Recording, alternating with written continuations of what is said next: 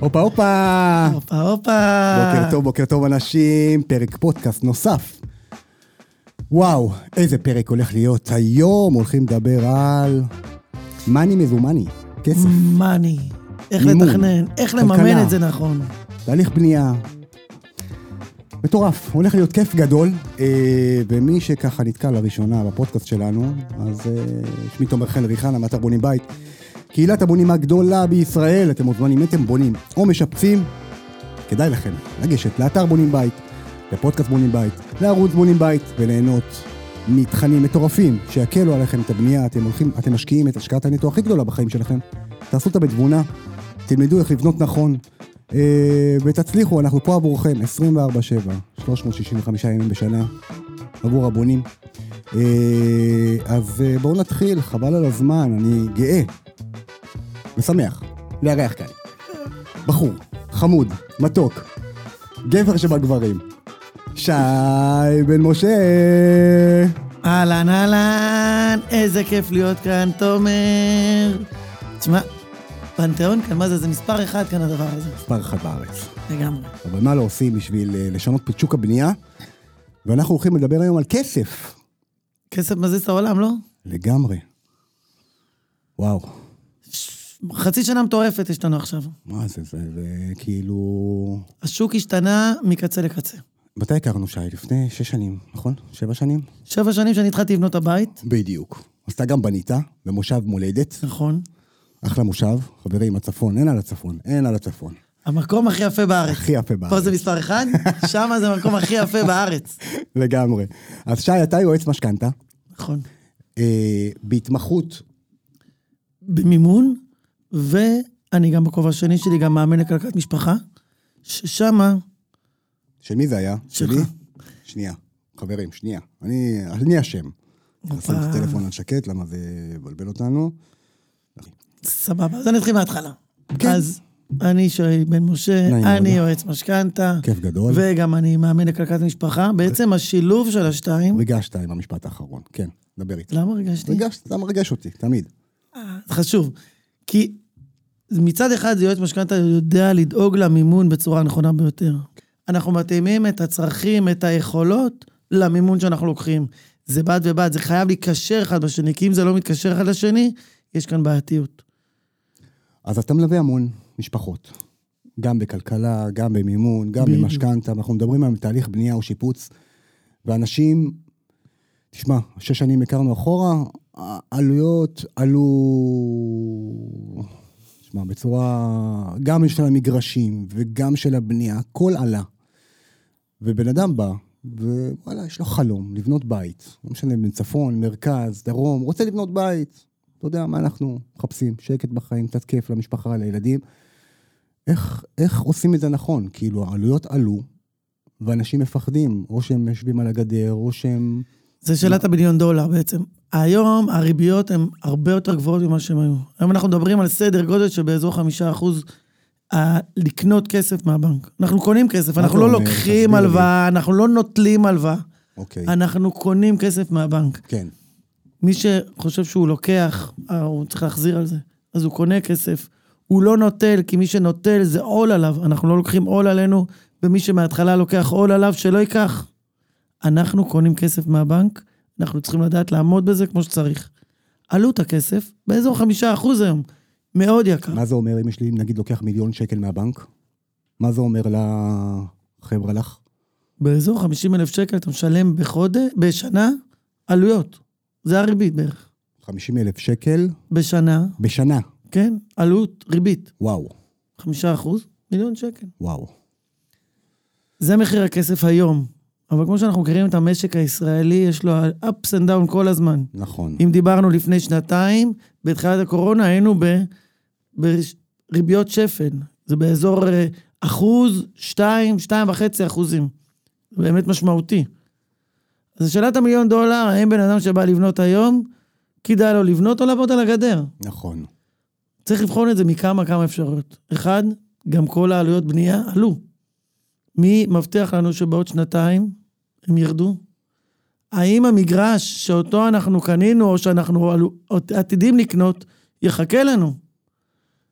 מי שגם הוציא היתר בנייה, האם יאריכו לו עוד פעם את התוקף, לא יהיו לו קנסות? תוך שלוש שנים אתה צריך לבנות. צריך. כן. אחרת יש כבר קנסות ועניינים.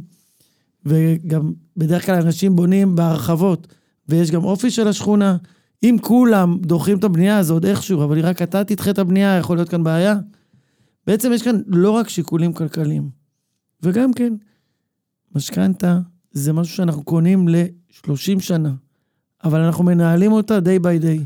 אז אם אני היום זוג צעיר, שני ילדים, גיל 30, אם פעם לקחתי משכנתה ממוצעת הייתה 600 אלף שקל, כן, היום זה כבר מיליון מאה, מיליון מאה. הכפיל את עצמו. לגמרי. איך אני... בוא, תסביר לי, אני זוג צעיר, לא, לא מבין. כאילו, מה אני עושה? קודם כל לוקח יועץ משכנתה, חובה, חובה, חובה, חובה, חובה, חובה. אה, אתה חבר אני חושב שזה must. בהתאחדות היועצים, נכון? אני חבר בהתאחדות מה זה יועצי אומר? המשכנתאות. אגב, תחום ייעוץ המשכנתאות זה תחום פרוץ. נכון, לצערי. וכל אחד יכול להיות אה, יועץ כרטיס כזה, להוציא, ללכת לחנות למטה, להוציא כרטיס ביקור ולהגיד אני יועץ משכנתה. הגוף של ההתאחדות יועצי המשכנתאות שמה לעצמה דגלים, קודם כל לתת אמנת שירות, קודם כל לתת אתיקה נכונה, לאגד בתוכה את כמה שיותר יועצים. זה התאגדות פרטית שלנו, היועצים, שבא מהשטח, כי בנק ישראל לא רוצה לעשות את זה, אבל ככל שאנחנו גדולים, אנחנו כבר למעלה מ-1,300 איש, ככל שאנחנו גדולים, בנק ישראל והבנקים שמים עלינו. מה זאת אומרת? אנחנו קובעים דברים. אנחנו יכולים להשפיע. אנחנו מתייעצים, הם מתייעצים איתנו. מעבר לזה, גם עוד מעט יש בחירות, ואחיך, עבדך הנאמן גם רץ להנהלה כדי. להשפיע עוד יותר. כן. אבל מעבר לזה, מי שלא בהתאחדות, בעצם הוא לא נמצא תחת אה, אה, סוג של מעטפת של אה, אתיקה ואמנת שירות והכול. וכמו שאין רגולציה, הוא יכול לעשות מה שהוא רוצה, וזה, אנחנו פחות אוהבים את זה. הבנתי. אז מה הטיפים החשובים כזוג צעיר? כזוג שאני ניגש צעיר? עכשיו לבנק, קניתי שטח, או אפילו לא קניתי שטח, יודע מה, יש לי דירה, מוכר, לא יודע. אתה, אתה נתקל בדברים האלה יום-יום. כשזוג צעיר מגיע, לפני שהוא מדבר על הצרכים שלו, ומה הוא רוצה, לפנטז, בית ארבעה חדרים, גינה, פרגולה, מנגל בחוץ, את הקרמיקה ואת השטיחים להביא משאר כן. החלומות, אני אומר, קודם כל, תבוא רגע הפוך. קודם כל, נבין את היכולות הכלכליות שלך. להבין את הצרכים הכלכליים ואת ה, את מה שאתה צריך לעשות בוא, בוא ב-day נעשה by day. סימולציה. אני מרוויח עם אשתי 20 נטו, מגניב, סבבה? אחלה. מכובד. מכובד לכל הדעות. שתי. ילדים? שני ילדים. מגניב. מה, אוטו. מה, מה אני עושה? קודם כל, אנחנו מבינים מה ההוצאות החודשיות שלכם, על מה אתם רוצים את הכסף. מה הסדרי העדיפויות שלכם. אה, תשמע, יש לנו קניות, ויש אה, שכירות היום, ויש נכון, לא אבל חסר. יש גם נטפליקס, ויש נכון. גם אה, ואינטרנט, אינטרנט, וביגוד, ויש לנו ו- חוגים. נכון. האם אנחנו רוצים שבע חוגים לכל ילד, אנחנו רוצים חוג אחד. האם אנחנו רוצים לטוס לחו"ל פעם בשנה, פעם בשלוש שנים, או פעם בחודש. האם אני רוצה כל יום ללכת למסעדות? האם כל יום, אני, כל חודש אני הולך לספר? יש דברים שהם מותרות, ויש דברים של, אה, שהם פחות מותרות. אף אחד לא אומר לא לאכול. וכן, אני חושב שמאוד מאוד חשוב שזוג ישים לעצמו תקציב לבילויים אישיים, כי אחרת משהו פה בנפש לא עובד. לגמרי. אבל אחרי שעשינו את הסדרי העדיפויות שלנו, אנחנו מבינים כמה כסף אנחנו רוצים להשקיע בדבר הזה שנקרא בית החלומות שלנו. כמו שאמרנו קודם, אנחנו קונים כסף, וכשקונים כסף, אנחנו צריכים לתכנן כמה כסף אנחנו נשלם כל חודש על התענוג. מגדירים לנו תקציב, והתקציב הזה יגדיר כמה כסף אנחנו נוכל לרכוש מהבנק או מכל גוף מימוני אחר. אוקיי. וזה יהיה התקציב הבנייה שלנו. זה מה שאתה קורא פרוגרמה תקציבית. לגמרי. אוקיי. לא בכלל לא מדבר גם כמה עולה קוב בטון, ולא מעניין אותי כמה עולה חלונות, וכמה עולה לפני הקרמיקה. תקציב בנייה בכלל שעושים. לא. קודם כל, הגדרת צרכים. צרכים ויכולות כלכליות, כן. ובנינו מסגרת תקציבית. וזה קובע לנו את הסדרי העדיפויות שלנו. גם גידול עתידי של המשפחה, כי יכול להיות שיהיה לי עוד ילד, ועוד ילד נכון. זה עוד אה, 3,000 שקל אה, גנים. בחמש ו- שנים כן. הראשונות 3,000 שקל, נכון. ואחר כך לגדל, ואם אנחנו קופצים משלושה ילדים לארבעה ילדים, אז אנחנו מחליפים רכב, מחליפים רכב, וההוצאות ההחזקה שלו גדולות יותר, מתחשבים בזה. אז אני לא אומר 30 שנה עכשיו תתכנן לי את התכנון הכלכלי, כי אין אף חיה בעולם שיכולה לתכנן את זה. כן. אבל חמש שנים הקרובות יכולים לתכנן. כן, אני רוצה עוד ילד. האם הילד שלי עוד שנייה מגיע לבר מצווה, אני צריך לשים כסף בצד? הילד שלי מתגייס, אני צריך לשים כסף בצד? אני צריך לדעת את הדברים האלה. חמש שנים הקרובות זה משהו שזוג על כל כוס, כוס קפה יכולים לשבת ולתכנן את זה. אוקיי. מגניב. יש לנו את המסגרת התקציבית, אז אני בא למומחים מבונים בית, ואני יושב איתם ואני מבין מה אני יכול לבנות במסגרת התקציב שלי. תמיד אפשר לגייס עוד כסף מההורים, אפשר לגייס עוד אה, אה, כסף מעוד מקורות. כל כסף שאנחנו מגייסים אותו, או קונים אותו, צריך להחזיר. נכון. עכשיו, אם ההורים באים ונותנים לנו כסף, תענוג. על הכיפאק. אבל אם הזוג רוצה להסתדר בכוחות עצמו, זה התקציב. זה התקציב, בואו נבין מה אנחנו הולכים לעשות. אז לא ישר נקפוץ ונקנה, ונבנה בית של חמישה חדרים עם החלומות הכי גדולים. בואו נבנה עם האדריכל משהו מודולרי. בואו נשמור על צניעות קצת. בואו נשמור, כן, טיפה. כן. אין מה לעשות. בואו, בית פרטי לעומת דירות בעיר, זה עולם אחר. בית של שלושה חדרים הוא פי אלף שווה יותר מדירת שלושה חדרים בעיר. לא ששווה בקטע של uh, כסף, אלא זה מרחבים, זה אחרת, יש לך, אתה פותח את הגינה, אתה מגיע, זה, זה מרחבים אחרים. כן. אז 120 מטר בכפר הם הרבה יותר גדולים בתחושה מ-120 מטר בעיר. אין מה לעשות. נכון. אז אפשר גם להסתדר עם 120 מטר. ולא ישר לקפוץ ל-200 מטר עם בריכה ומרתף וכל ה... וואו, וואו, וואו. לגמרי, אני רואה את זה יום-יום, לצערי. נכון. אה, ואיך אני עכשיו, נגיד, אוקיי, יש לי סכום, הון, אני רוצה לקנות שטח, אני קונה אותו עם ההון, כאילו, איך זה הולך? אם אני... זה כבר מאוד מאוד תלוי בזוג ועם ה... כמה הון הם הגיעו לעסקה ומה התוכניות ואיך הם הגיעו. כי מאז שאנחנו קונים שטח, בין אם קנינו אותו עם מימון מהבנק או לא, עד שאנחנו, עד שאנחנו נבנה, כל הפער הזה, כל הזמן התכנוני וההיתרים וההוצאות שיש שם, זה אנחנו צריכים לממן את זה מההון העצמי. שיש שם איזה יש. 200 200 אלף שקל. בשקט. 150 כן, שקל. כן. בשקט. אדריכל שהוא של סבבה. כסף נזיל שאנחנו צריכים לשלם אותו. עף, כן. והוא עף, עף לכל מיני יועצים למיניהם, עף ל... המועצה מקבלת, מפנקת, מקבלת כל הפינוקים שלה, מפנקים כולם. מקבלים את כולם הפינוקים מפנקים שלהם, אותנו, כן. עד שמוצאים את ההיתר, כי בהיתר נוכל לקבל עוד, נוכל לקנות עוד כסף מהבנק. אוקיי, כי זה בעצם- בשלבים, בניגוד לדירה שאני קונה יד שנייה. דירה יד שנייה, באתי, עשיתי עסקה, זו עסקה סגורה, טק, טק, טק, הלכתי. כן, קניתי את המגרש, אז אני מתכנן. אז בעצם, כשאנחנו עושים את התכנון תקציבי לפני הבנייה, לפני. אנחנו מבינים את המסגרת התקציבית שלנו, ואיתו אנחנו רצים. הכי גרוע, שמגיעים אליי, בשלד, נגמר לי הכסף. וואי, וואי, וואי. אבל אין מה לעשות. יש אנשים, זה כמו כולם, סוף מעשה. מחשבה תחילה, אין מה. לעשות. מה השוני? היום אתה מתמחה מאוד בנחלות וקיבוצים. מה... ספר לי קצת על הדבר הזה, אני פחות מכיר. נחלות וקיבוצים. בואו נתחיל בנחלות, יש עכשיו הרבה נהירה מהעיר לכפר. נכון. הנחלות הן אצל ההורים בדרך כלל. נכון. והילדים רוצים, יש אפשרות לבנות עוד נכס בנחלה של ההורים. צריך לדעת איך לעשות את זה, כי יש לנו כאן פקטור של ההורים שהם לא, לא צעירים, נכון. ויש את הפקטור של הילדים שרוצים לבוא, יש את העניין הזה של בן ממשיך, וצריך לראות איך מערכת היחסים הזאת עובדת. יש לנו עניין של. כל ההפרטה והאישורי זכויות והפרצלציה של הנחלות. צריך להבין איך אנחנו נותנים בטוחה מספיק טובה לבנק על מנת לקנות כסף, כי בעצם כשאנחנו קונים משכנתה, אנחנו בעצם ממשכנים בטוחה בשביל הבנק כדי שהוא ידע שהוא יקבל את הכסף שלו. אז כל הקונספט הזה צריך קצת, זה הרבה יותר מורכב מלקנות אה, דירה בטאבו בתל אביב. כן. צריך להבין איך זה עובד. עכשיו, בגלל שיש לנו גם פער גילים של ההורים המבוגרים והילדים שמגיעים, יש מין סימפיוזה ומערכת יחסים שצריכה להיות, להיות מאוד מאוד ברורה בין הילדים להורים, ובטח ובטח בין האחים האחרים שנמצאים בבית. מישהו שהוא בן יחיד, אז זה פשוט יותר. כשיש ארבעה אחים וילד אחד בא לבנות בנחלה, יש כאן איזה... אה, יש כאן נכס, יש כאן מערכת יחסים, וכשאתם מכניסים כסף במשפחה, זה לא תמיד... אה, אה, צריך להיות, צריך להיות מאוד מאוד ברורים. כן, כן, כן. לפעמים יש חיכוכים בדבר הזה. בדיוק. אז בנחלות יש לנו אפשרות גם להגיע עד שלוש יחידות דיור בנחלה, ואז בעצם זה יכול להגיע לעוד שני אה, ילדים שיכולים לבנות, יש לנו בן ממשיך. יש לנו אפשרות לפצל נחלה, שזה תהליכים מול המינהל, וגם בתהליכים האלה יש להם עלויות כספיות שאפשר לממן אותם בקניית כסף מהבנק. אז בעצם יש פתרונות להרבה דברים, רק צריך להבין את הצרכים ואת היכולות. יש אנשים שם פשוט אומרים להם, חברים, זה גדול עליכם. בואו נלך במשהו אחר, יותר קטן. או לא נבנה כאן, נבנה במקום אחר.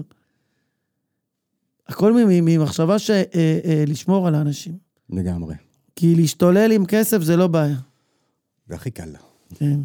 בצד השני יש לנו את הקיבוצים, שזה משהו שנפתח מדהים, הקיבוצים משוועים לחברים חדשים, אבל מצד שני, כל ההליך המשפטי של האישורי זכויות והקרקע עדיין לא הושלם. ואז יש לנו כאילו סוג של מעמד ביניים כזה, שעדיין הקיבוץ הוא בעל הבית, בעל הקרקע, והחברים החדשים רוצים לבנות. ויש לנו גם מערכת יחסים מאוד מאוד מאוד אה, אה, הדוקה בין מה, הקיבוץ... מה, זאת אומרת, אני יכול לבנות בית על קרקע שהיא עדיין לא שלי? כן. כי יש, תהל- זה, תהל- זה נקרא הסדר הביניים, אוקיי. אבל יש לזה ש... מספר המגבלות. המגבלות זה א', באחוז המימון שאפשר לקבל. כמה בקיבוצים?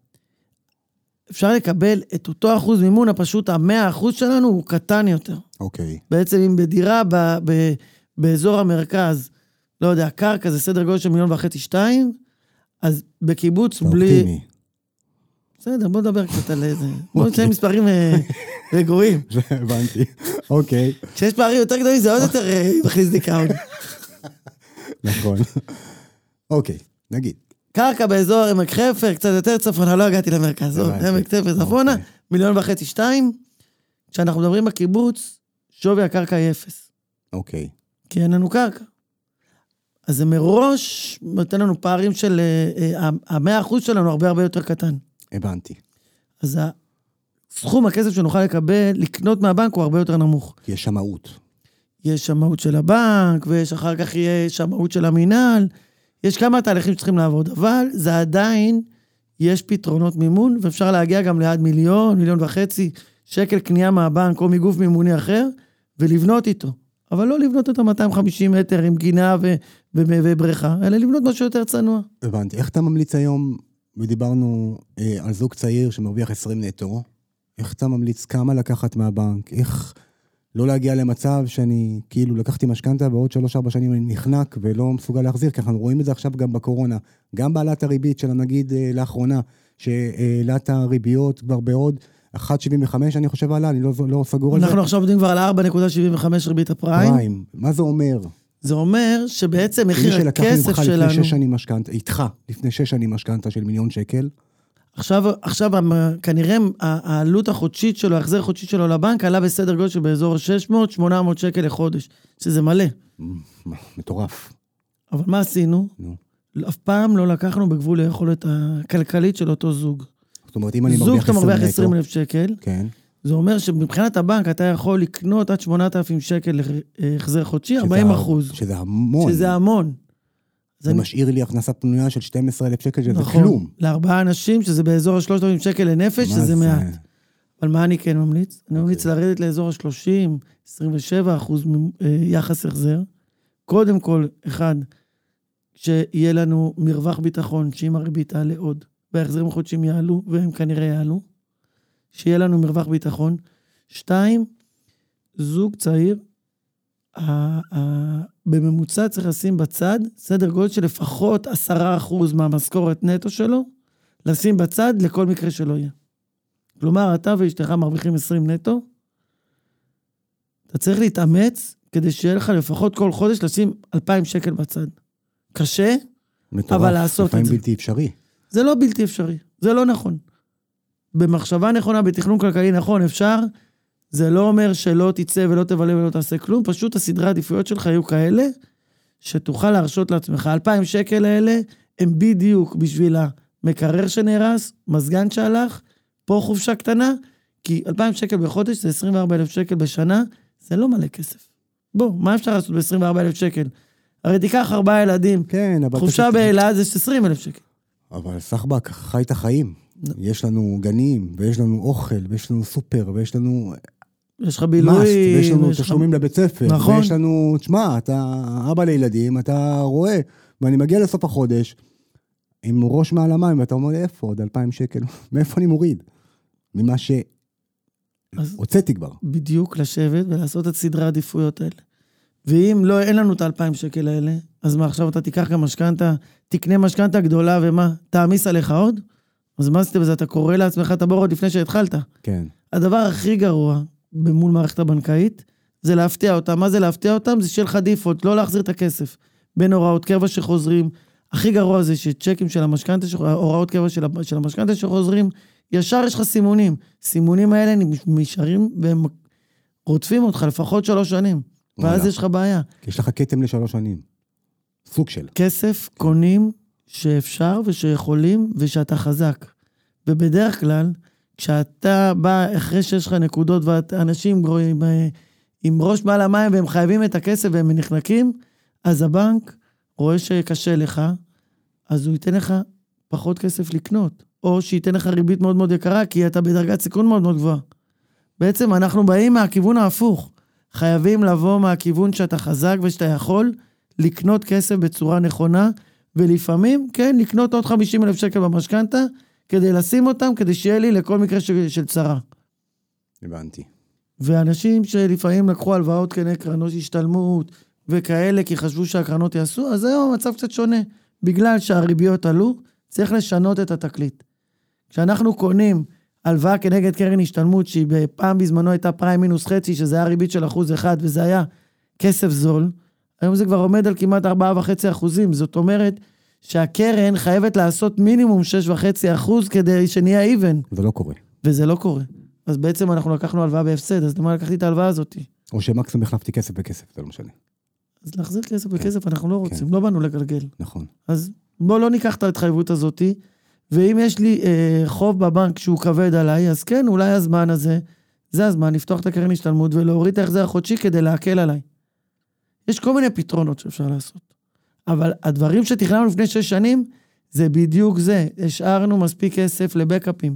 או את הקרן השתלמות, או לקחנו עוד 50 אלף שקל שהיה כסף זול, ושמנו אותו בצד כדי שיהיה לנו לכל מקרה שלא יהיה, ואז קל לנו יותר. עכשיו יש לנו אפשרות. אנשים, זה לא שפתאום הם נחנקים, אגב. אז הם מופתעים. הם היו רגילים לשלם חמש, ועכשיו פתאום הם צריכים לשלם שש. אז הם מופתעים, הם לא רגילים למצב הזה. זה השתנה להם מהר מדי. התנועה הזאת היא מ-1.6 אחוז פריים לכמעט 5 ועוד אלף אחוז, שקל בחודש. זה- אה, זה מהלך שהוא פי שלוש למה הנגיד עשה שנה. את זה אגב? כאילו, בסוף הוא פוגע, הרי בסוף זה גלגל, כאילו, אם, אם אני כזוג נפגע, ואני לא מסוגל לעמוד בתשלומי החזר משכנתה שלי, בסוף זה חוזר לבנקים. מה אתה עושה? מה אתה עושה כש- כשזה יקר לך, מה אתה עושה? אני ממחזר, או פורס, פורס אבל מצד שני, שנים. בדברים אבל אם אחרים- כבר לקחתי ל-30 שנה, איפה אני יכול לפרוס? אבל עזוב את המשכנתה. כשהכול יקר, מה אתה עושה? מצמצם. אתה מצמצם, אתה קונה פחות. זה בדיוק מה שהנגיד רוצה לעשות. כשמחיר הכסף יקר יותר, אנשים פחות מוצאים כסף מהבנקים, פחות קונים. כשמחיר הכסף זול, והמחיר הכסף היה זול, היה באזור אחוז, אז הרבה השקעות. אנשים. קנו, לא היה משתלם לשים את הכסף בבנק. כאילו, מה קיבלת? 0.0000001? אז הוצאת את הכסף וקנית.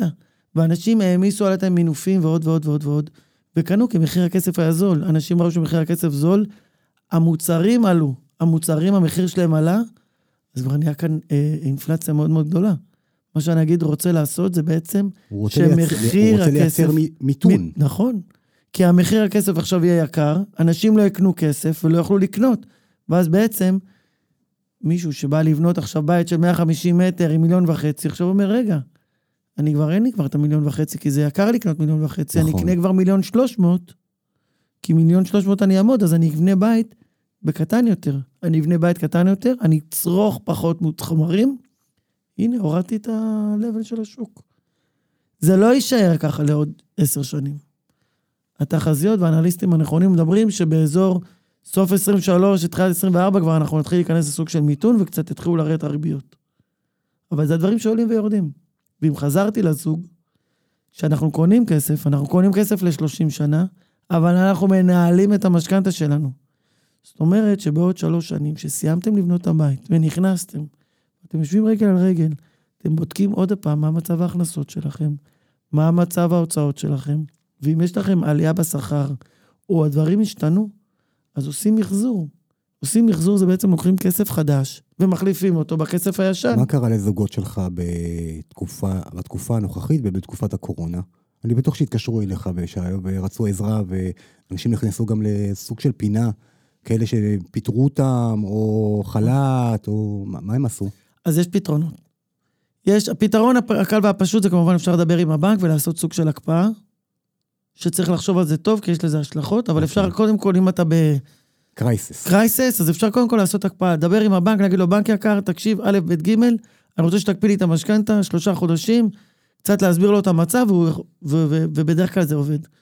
יש לזה השלכות, שאחר כך זה נראה פחות טוב וכאלה, אבל כשאתה בקרייסס זה לא מעניין. כן. דבר שני, יש כל מיני אה, אפשרויות של צמצומים. דבר שלישי, לפעמים, כן, אנחנו ניקח הלוואה נוספת על חשבון המשכנתה, כדי לתת לי תזרים מזומנים, ואז בעוד חמש שנים למחזר אותה. בעצם יש מקומות שיש לנו בתים שהשווי שלהם גבוה, ולא לקחנו אחוז מימון מאוד גבוה, יש אפשרות לקבל הלוואה לכל מטרה, לסגירת חובות, לתזרים מזומנים, ולתת אוויר לנשימה לזוגות האלה, ובעוד כמה שנים למחזר את זה להחזר חודשי נמוך. מי שלקח הלוואות במשכנתה, היתרון של משכנתה זה לא בהכרח שהיא משכנתה זולה. היא נוחה, אפשר לפרוס את זה ל-30 שנה. כשאנחנו מדברים... בניגוד להלוואה שעד חמש-שש שנים. כן. בדיוק. אם אנחנו ניקח 100 אלף שקל לחמש שנים, החזר חודשי סדר גודל של באזור 2,500-3,000 שקל, אני לוקח את זה ל-30 שנה, אני מגיע ל-500 שקל. יש לזה פער משמעותי. עכשיו, יש אנשים שלקחו עוד ועוד ועוד הלוואות לטווח קצר, נחנקים, וביחד עם המשכנתה, הם נחנקים כולם. אז בעצם אפשר לעשות להם איחוד הלוואות. ועכשיו, בזמן האחרון, אני נתקל יותר ויותר באנשים שמבקשים לעשות איחוד הלוואות ולפרוס את זה ליותר זמן. כלומר, אם יש לי נגיד אה, סך הכל הלוואות של 200 אלף שקל בבנק, ויש לי, ויש לי עוד משכנתה של אה, 800, אז יש הרבה פעמים שאני יכול להגדיל את המשכנתה שלי למיליון שקל, לקחת 200 אלף שקל לפריסה ארוכת זמן, ולסלק את ההלוואות הקצרות מועד ולשחרר לי. החזר חודשי. כן, כן. כן. זה לא ההלוואה הזולה ביותר.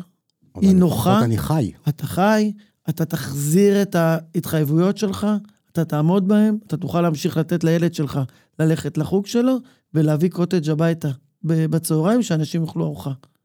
אז לא כל יום אתה תלך למסעדה. אף אחד לא מדבר לקחת את ההלוואות האלה בשביל ללכת למסעדה או לנסוע לתאילנד. לא לזה התכוון המשורר. אז זה הדבר שחשוב. אתה בעצם, אז מה שאתה עושה עם הזוגות שלך, או יועץ משכנתה, אתה פשוט גם עושה את הייעוץ המשפחתי הזה, אז אתה מחבר הכל ביחד. ברור. סליחה. אז אתה כאילו, קודם כל, בודק ש... חבר'ה, בוא, נעשה את זה מסודר. תראה, אמרתי לך, יועץ משכנתה הוא כבר... זה, כבר- זה כבר מעבר לייעוץ. זה בעצם לשמור גם על ה... אנשים לוקחים אותם... לשמור על המשפחה. לשמור על המשפחה. אני, לגמרי. יש אנשים שאומרים, איתך או בלעדיך אני אקח את המימון, סבבה, אתה תיקח איתי, אבל תיקח את זה בצורה טובה. כן. סבבה, ציפי מהבנק, נתנה לך את הזה, אבל זה לא משנה רק הציפי מהבנק. צריך לראות את כל המכלול, צריך להסתכל על כל התמונה, להסתכל על המשפחה. כי ציפי מהבנק דואגת לך ל, אה, אה, למימון הספציפי הזה, היא לא מסתכלת על כל התמונה. כל המשפחה. האם מה והצער. יקרה לילד, מתחתן, לא מתחתן, צריך להחליף את הרכב, לא צריך להחליף את הרכב. זה דברים חשובים. ואיתה אנחנו יושבים בפגישות ייעוץ מסודרת, אנחנו פורסים את הדברים, פותחים את הקלפים. יש גם טישו במשרד, מי שרוצה לבכות, הכל בסדר. ראיתי הכל. וזה בסדר. תשמע, זה חיים של אנשים. זה אחריות, ואני מוכן לשאת את זה. אני מוכן לזה, ולתת להם את הזה. אני מעדיף שמישהו לא יקנה את הדירת ארבעה חדרים שלו, יקנה שלושה חדרים, ויגיד לי אחר כך, בגללך לא קניתי, ושמרתי עליו, לעומת עשר שקנו את הארבעה חדרים האלה, ועכשיו או שמוכרים את זה בהפסד, או שהם נחנקים. מעדיף לחיות עם זה. איפה אתה רואה את השוק הזה היום? כשזוג עכשיו רוצה לבנות בית, כמה לקחת? פריים, אתה יודע, מדברים היום הרבה על הפריים, צמוד, לא מדד, כן צמוד, כל מיני מסלולים, אלוהים ישמור. אבל כואב לי הראש, זה הרבה עניין של סיכונים, אוקיי. ומה עם ההחלטות שאפשר, שהזוג יכול לקבל. אבל כן, הייתי הולך, קודם כל הייתי הולך לא על, כמובן לא על יחס החזר הכי גבוה שיש, דיברנו על זה של להוריד טיפה למטה. לגבי פריים, קבוע לא צמוד, אז כן הייתי יותר יותר הולך לכיוון הקבוע, כדי לשמור על סוג של יציבות. וחלק מהפריים, כי בעצם הפריים גם עתיד לרדת וגם שיהיה לי אפשרות מחזור. האם לקחת 100%, קב- סליחה, קבוע לא צמוד? גם אפשרות. תלוי במחיר שלו. מחיר- ככל שהמחיר שלו גבוה יותר, אז אני אשלב עוד מסלולים. אבל אם המחיר שלו הוא שפוי והוא, והוא בסדר באזור חמישה אחוזים נכון להיום, אז כן, אני אקח אותו. מה רע? הבנתי. הנבואה ניתנה ל... אתה יודע למי, אבל איך אתה רואה את השוק? יורד, עולה? תראה, אנשים. תמיד צריך, צריכים כסף. הבעיה, הבעיה אצלנו במדינה, שאני מקווה מאוד שיתחילו לשווק כמה שיותר פרויקטים חדשים, כדי שיהיה היצע יותר גבוה, כי עכשיו ההיצע מתחיל לרדת. אנשים משוועים לקרקעות, רוצים לבנות, רוצים להתפתח. והמדינה לא מאפשרת. המדינה טיפין טיפין משחררת. אז אה, ככל שיהיה נהירה יותר, אנשים יבנו בתים. אז יבנו בתים יותר צנועים. בואו, זה גם יותר נחמד שיהיה לנו בתים יותר צנועים במקום השפוני הזה של כולנו. כן. אבל זה, זה כבר דעה אישית שלי, אז, אבל אני רוצה ש, אה, שאנשים תמיד יבנו, וכמה שיותר יבנו, ואנחנו פה בשבילם, וככל שאנשים יותר יתייעצו עם אנשים טובים, הם ישמרו על עצמם. לגמרי, לגמרי. והם יגיעו, והקהילת הבונים בית הזאת, שנותנת ערך מטורף, וידע, ולהבין את השלבים, ולא להקשיב רק לאנשים שלא מבינים. כי יש המון אנשים שעומדים בצד ורק מרעילים, או שהם מנסים להפחיד אותם מהחלומות של האחרים. נכון, נכון. אז להקשיב למי שיודע. מישהו בעל מקצוע, לקחת אותו, תסמוך עליו. ואם השכנה אמרה משהו אחר, תחשוב מה האינטרס שלה. או מה האינטרס, או שהחיים שלה לגמרי אחרים משלך. לגמרי לא... אחרים. מה הטיפ הכי חשוב שלך, כאחד שבנית בית? הטיפ הכי חשוב, אנשים עכשיו עומדים בצומת? זה צרות טובות. כן. תדברו, זה בני זוג, תדברו בין עצמכם. תעשו דברים בטוב, כל אחד יש את התפקיד שלו. אתם ביחד, זה הכוח שלכם. כשמתחילים להתחכך שמה, לא שווה כלום. לגמרי. וזה בכלל לא כלכלי. לא. תומר חן, תענוג, איזה כיף לי להיות כאן, מספר אחד כאן בארץ. שי, תן לי להגיד לך מילה אחת. ריגשת. תודה, אחי. חברים, תהנו, תבקרו, תצליחו. טלפון של שי מופיע אה, בתיאור של הסרטון. שי, תודה רבה. תמשיך לתת בראש כמו שצריך, תמשיך לעזור לאלפי זוגות, ואנחנו כמובן אה, נשתמע בשטח ומחוצה לו. יש גם הטבה גם לבונים בית. הופה. תתקשרו, תדעו. ביי אנשים.